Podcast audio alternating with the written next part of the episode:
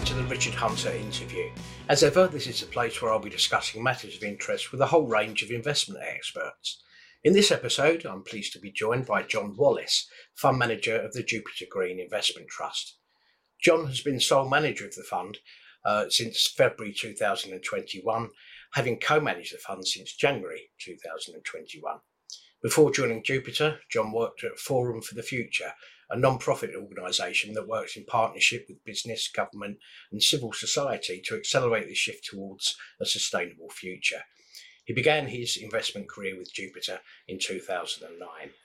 Jon has a BA in Economics and History and an MSc in Environmental Technology. So, in terms of the Jupiter Green Investment Trust, if we could uh, start at the beginning, what's the strategy and what are the objectives for the trust? Sure. So the, the strategy is is a very long-standing one. Uh, the the Jupiter Green Investment Trust has a, a, similar objective to Jupiter's wider environmental solutions funds in that it seeks to offer clients exposure to what we see as being very compelling long-term growth opportunities in companies that are focused on developing and rolling out solutions for the world's environmental problems. So that means starting with quite a distinct investment universe um, differentiate, I think, quite to a high degree from the wider market um, by having um, a focus on, on businesses which, at the core of what they're doing, um, are working towards solutions to environmental themes such as the circular economy, clean energy, sustainable mobility, and water, for example.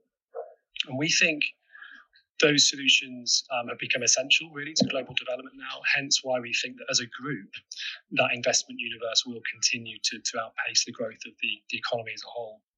In terms of the, the approach within that, so the approach, as I said, is long standing, but in terms of strategy, what is subtly different for the Jupiter Investment Trust is that we have sought to pivot the portfolio more towards companies innovating solutions and companies that are already rapidly delivering proven sustainability solutions in their markets. And we call these companies innovators and accelerators, and about two thirds of the portfolio now is allocated to those companies. Okay, and, uh, and what are the sort of uh, geographical and, and sector allocations of the trust? Sure. So it's a global investment fund, uh, always has been. So we're about 35% uh, exposed to the US or, North America. Most of that is the US. 10% in Asia Pacific, and that includes Japan. The rest is actually in Europe. So that's that's effectively overweight Europe if you compare us to a, a global mainstream index.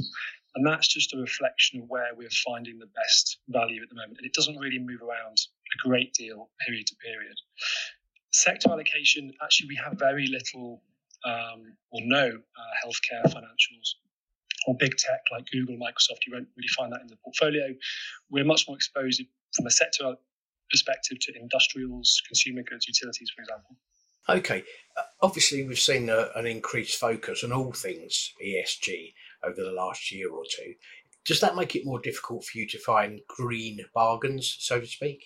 So, I, yeah, so I, I guess that focus on ESG and, and, and green uh, is actually very welcoming. That's the starting point. So, thinking back, if you like, to about a year ago or a little more than a year ago, maybe to the depths of the pandemic, it definitely wasn't clear that the market landscape would be as supportive uh, as it is for environmental solutions companies. It certainly wasn't back in 2009 when I compare it to that period, if we cast our minds back. But if anything, the landscape has strengthened. Um, and that reflects much greater attention from what I guess governments and corporates uh, have on the green agenda, stronger focus on how important it'll be to to ensure we have a sustainable economic recovery.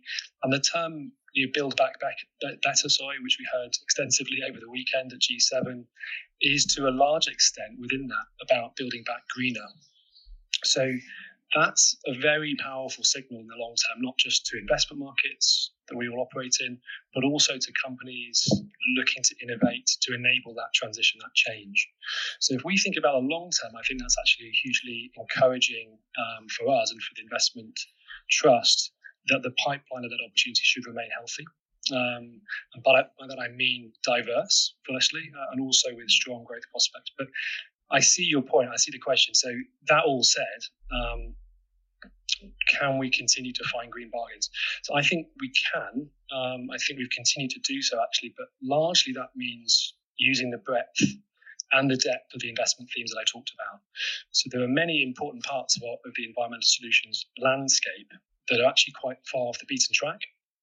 And so it pays to be completely focused in this area, um, to have all of my time and attention, the team's time and attention in this area, to to be one step ahead really. Um, and if I think about this year in particular, what's been working well, it's in areas such as climate change solutions or solutions for climate change. Um, but areas that are not perhaps the, the, most obvious ones. So clean energy is the, is the one that springs to the mind most of all when people think about how we can solve climate change. But actually, if we think about this year, what's working for us is solutions in energy efficiency, for example, from industrial energy efficiency settings to, to energy efficiency in the home and in vehicles. And it's also in materials companies uh, that are looking, for example, to substitute petrochemicals from everyday items, for example. So it's the broader landscape, um, but the same fundamental drivers within it. Um, so, so essentially, yes, I think that's the the response there is we can find green bargains by looking deeply, uh, looking to long term through the, all the investment themes that we're looking to have exposure to.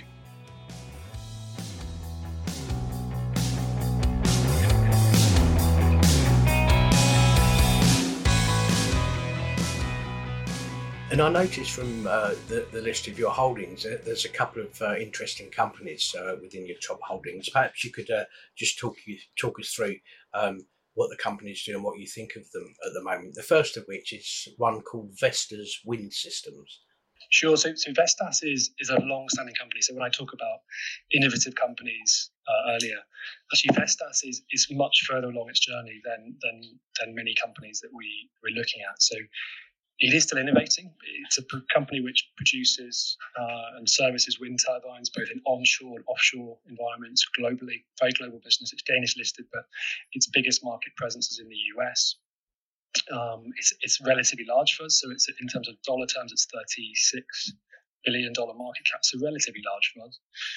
Um, and yeah, long-standing holding as well. A company we know well. We, we see it as the leader within its field, but also that's not just you know, that's not why we hold it. We think that the the long-term outlook for this company is very positive. So if we think about the US, for example, Joe Biden uh, was reaffirming again recently that his intent um, is to have a power grid in the US which is carbon-free by 2035. So 14 years away. That's very aggressive. And that would mean adding to the US power grid uh, about six to seven percent every year from renewables. Uh, we're waiting to see what levers Joe Biden and the administration are really going to pull to do that. That's roughly the ballpark figure that would need to happen. That's every year, year in, year out to 2035. To put that into context, we're currently adding about just under 2% to the grid from renewables. So you'd see quite a step change over that time period. And there aren't many companies that have the kind of fully invested capital base, certainly in the US, uh, that can help to, to, as I say, enable that that transition. Um, and Vestas is certainly one of them with a very long-standing management team that, as I mentioned, we know well, um, and it's a it's a long-standing position for us and, and, a, and a, top holding. And uh, another one with the uh, rather interesting name of Renewcell. Renewcell, yes, yeah, so Renewcell, much much uh, more recent addition to the portfolio. This came into the market uh, through an IPO uh, in November of last year, uh, where, where, we bought it at that point. We've been speaking to the company from the summer of last year. They were looking to to potentially have private investment or public investment in, in a listed vehicle. Um, we could do both with the Jupiter Investment Trust, which is a a great feature to have, and that's partly why they started speaking to us as well. Um, so Renewcell, what they do is is actually is very different to to Vestas. They're in what we would call the circular economy theme. So they are a company which have innovated a solution for recycling textiles, so clothes. So at the moment, most of that is is denim, denim based uh, clothes that have either been pre-worn or the mountains of waste of, of, unsold garments. And in the middle of this decade in Europe, you'll no longer be able to dispose of that through landfill or through incineration. So that's a big and mounting problem for for sellers of uh, or retailers, I should say, of garments. Um, and something they need to deal with. And obviously, there's a huge environmental impact as well associated with that waste, but also the, the environmental impacts of denim in particular and cotton based uh, materials is very high, in particular in water. Um, so often coming from parts of the world that, that don't have a lot of water. So being able to recycle that has profound environmental impacts on, on the positive side. And this is a company that has been developing its solution. It's already got commercial product in the marketplace with the likes of H&M, with Levi's, for example. H&M are a large holder in the company. Uh, they're locked in as well for, for the next period until I think at least uh, this time next year, so 2022, by which time the company will have its its its kind of step change uh, development running. So it will have a, a significant footprint in Sweden initially, where it can recycle and distribute that recycled material back into the supply chains for, te- for, global textile companies.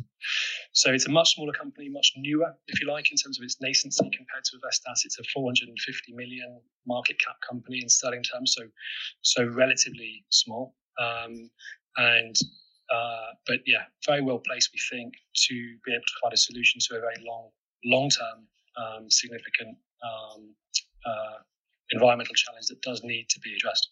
Okay, uh, from from a broader perspective, obviously we've had a quite extraordinary eighteen months or so. How have you found the trust to be coping uh, within that difficult environment? And indeed, did 2020 give you the opportunity to add new names to the portfolio? It, it, definitely did. I think so. Looking back 18 months, it has been a rollercoaster in many respects. But in a nutshell, as I mentioned, the Jupiter Green Investment Trust is more focused now on innovative companies, growth stage companies, that uh, than certainly the wider portfolios that I manage. So performance was very, very strong in 2020 but has been pretty muted so far this year in an environment where favour has swung, I guess, back towards more value type type stocks. So we've seen some pullback in some themes certainly this year, in particular clean energy, and that's been a key dynamic for us so far this year. Taking profits out of clean energy as a, as a theme and recycling that back into other pockets of opportunity. Renewcell being one of those areas that I mentioned earlier. Um, other companies as well in the similar theme, um, but having a, a diverse um, array of end markets. So um, companies like Borregaard, for example, where they they are taking out um, and offering substitutes for petrochemicals uh, in everyday products, so cosmetics, even flavorings. So vanilla flavoring, for example, most of that globally comes from from the petrochemical industry, believe it or not. So so it's finding those sorts of companies slightly more off the beaten track um, and adding to to the adding to positions, existing positions, but also new positions as well within that. Um, but if we take a, a, step back from, I guess, recent volatility and think about the longer term, you know, I think we're really only just at the the start of a multi-year multi-decade opportunity uh, in environmental solutions companies. Um, you know, Joe Biden called climate change the number one existential threat facing humanity again this weekend. Uh, and if we take that as an example, that particular area as an example, we're a long way from dealing with that threat in full.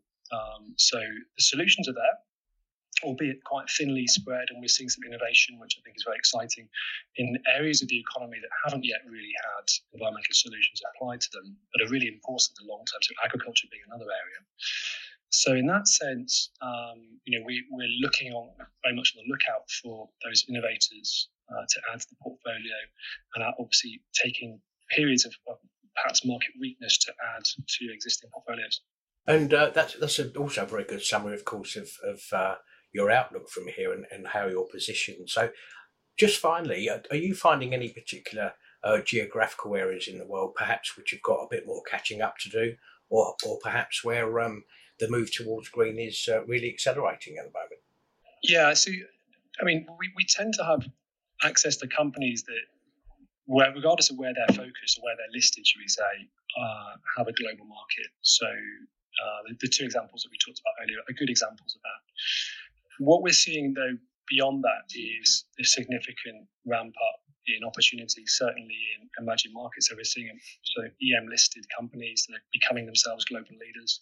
So we expect that trend to continue. A lot of the solutions they're generating are initially, at least, for, for local market issues. So water being the theme in particular, I think in emerging markets is certainly more acute typically speaking. So I think that that sort of dynamic will continue to to extend over time. It's not necessarily a case of, of being a huge amount of, of our time and attention just to ramp that number up, that exposure up. But I think over time, the exposure to emerging market listed companies will probably just start to creep up as a reflection of the underlying investment universe that I talked about. Fascinating invites. Unfortunately, that's all we've got time for. So many thanks again for your time, Jon, and for those valuable insights. And thank you for listening. Please feel free to like and subscribe. And of course, you can find much more by the way of investment insight and ideas at ii.co.uk. I'll be back next Tuesday with another Richard Hunter interview. Bye for now.